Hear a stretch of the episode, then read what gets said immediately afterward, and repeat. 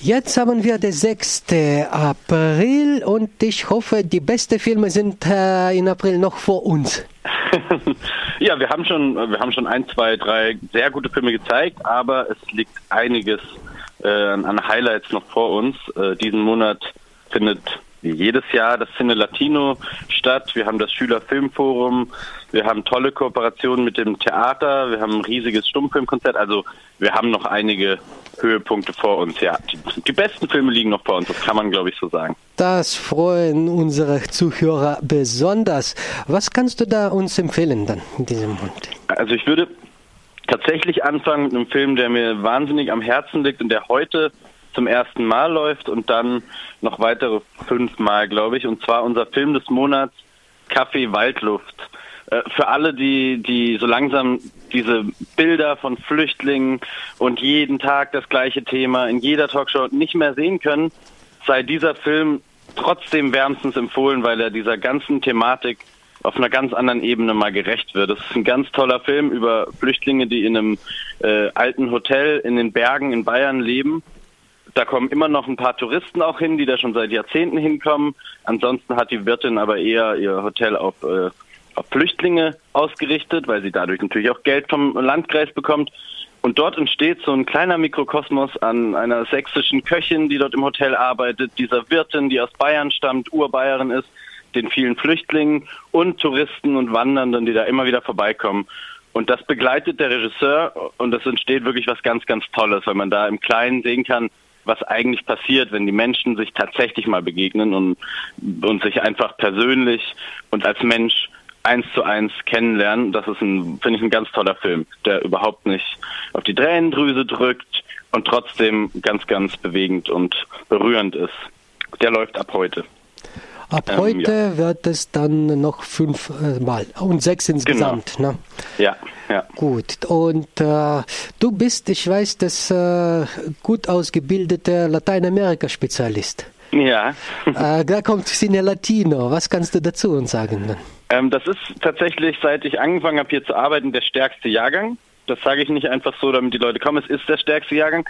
Das sind äh, Filme, die durchaus verdaut werden müssen. Also da sind einige äh, auch, auch sehr harte Filme dabei, einige, die auf der Berlinale liefen und in Cannes mit Preisen ausgezeichnet wurden. Ähm, sehr, sehr viel dreht sich um Menschenrechtsverletzungen in Guatemala oder in Mexiko. Das ist auch so, sind die beiden Schwerpunktländer dieses Jahr.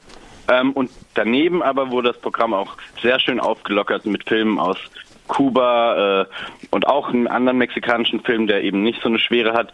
Ähm, ist ein tolles Programm, super gut gemischt. Es fängt an am 13., also exakt heute in einer Woche mit dem kubanischen Film El Acompañante.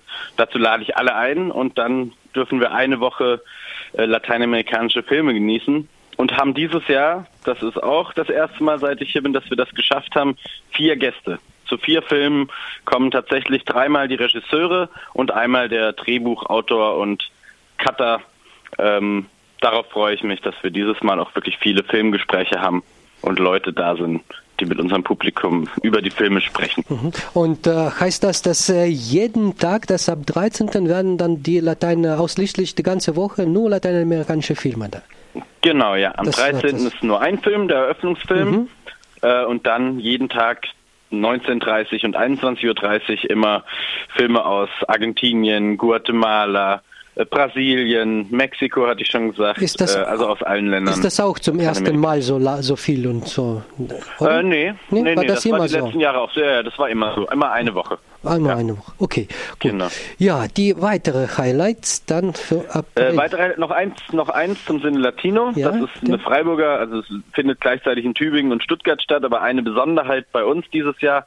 Wir werden eine Matinee machen am Sonntag des Festivals, also Sonntag der 17. Da läuft ein Film über einen ganz tollen Bandoneon-Spieler aus Argentinien, der längst schon tot ist, aber eine Legende wurde. Äh, und danach spielt eine Liveband aus Buenos Aires. Junge Musiker, fantastische Musiker, die spielen draußen vor dem Virebahnhof und es darf Tango getanzt werden. Also Sonntag 17. ab 11 Uhr. Das heißt, äh, zunächst wird der Film um 11 Uhr und nach Genau. dem Film, wenn das Wetter stimmt, da kann man dann unter Kastanien tanzen. Richtig, wenn das Wetter stimmt, kann man unter Kastanien tanzen. Und genau. wenn, wenn, nicht, dann wird das Ganze äh, abgesagt, oder? Da sind wir, nee, wir arbeiten gerade noch an Lösungen. Also eine wäre natürlich bei uns in der kleinen Galerie, aber das ist nicht optimal, da ein Konzert zu machen. Wir arbeiten gerade noch dran, dass wir eine, einen Ort finden, falls es regnet, wo man relativ schnell mit allen Leuten hin kann Hm, und nee, dann nicht und, weit. unterm Dach. Genau, nicht weit. Der, der neue Virebahnhof zum Beispiel ist im Gespräch, Ah, die, ja. die, die Halle. Aber ist noch nicht sicher. Okay, okay, das ist ganz interessant. Die Band kommt direkt aus Buenos Aires, ne? Ja, die machen eine kleine Deutschlandtour. Das äh, organisiert eine Deutsche äh, aus dem aus dem Orchester aus in, in Buenos Aires. Da spielt eine Deutsche, die, die ich kenne, und sie organisiert eine Deutschlandtour. Und wir sind auf der Liste der Tourdaten gelandet. Und das ist tatsächlich sehr schön. Ich glaube, da sind so ein paar unserer Zuhörerinnen sich dann irgendwie schon Interesse gezeigt haben. Ne? Das ist das zu diese am Sonntag, der 17. war das um 11 Uhr und der Film heißt Pichuco. Ist das richtig? Pichuco, genau, das ist der, die, der kurze Name dieses Bandoneon-Spielers. Mhm. Ja, bitte dann der weitere Tipps. Also ein weiteres unbedingtes Highlight ist natürlich wie jedes Jahr im Theater Freiburg im großen Saal äh, der Stummfilm Das Weib des Pharao von Ernst Lubitsch. Äh, jedes Jahr gibt es diese Kooperation mit dem Theater. Letztes Jahr war es Nosferatu. In diesem Jahr ist es Das Weib des Pharao, eine ja, für damalige äh, Zeit ziemlich gewagte Herrschaftssatire und auch sehr lustig.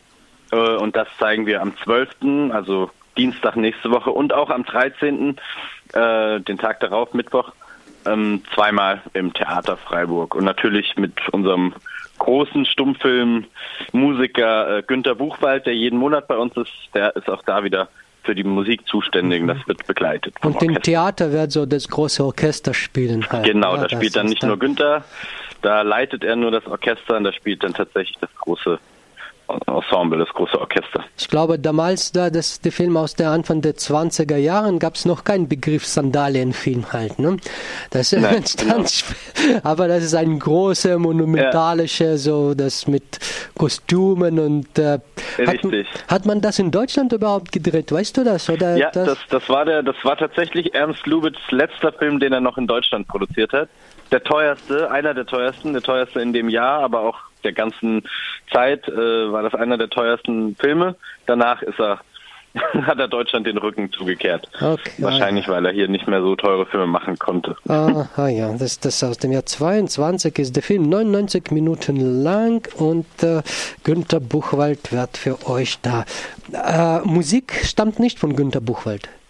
Nee, die Musik hat ein, ein äh, Operettenkünstler der, der damaligen Zeit. Kü- Kühn, Kühnecke heißt er, glaube ich. Aha. Ich kenne den ehrlich gesagt Das heißt die auch nicht. originale Musik aus den 20er Jahren, da? Zu dem Genau, Film. und soweit ich weiß, wurden Teile, also genauso wie beim Film, das war übrigens ein, ein schon in ein kolorierter, also schon farbig gedrehter Film, lange Zeit nur als Schwarz-Weiß-Kopie vorhanden, die wurde wieder restauriert und genauso mit der Musik, die wurde, glaube ich, zu Teilen wieder rekonstruiert. Also es war noch ganz viel da, aber nicht alles und das wurde wieder zu einer Komposition, zu einem kompletten zusammenhängenden äh, rekonstruiert. Ja, das ist mit Stummfilm und vielleicht dein persönlicher Tipp kannst du uns dann verraten noch. Mein persönlicher Tipp, also einmal natürlich die Reihe Migrant, Mutant, Elefant. Dazu gibt es einen tollen Workshop im Mai und Juni.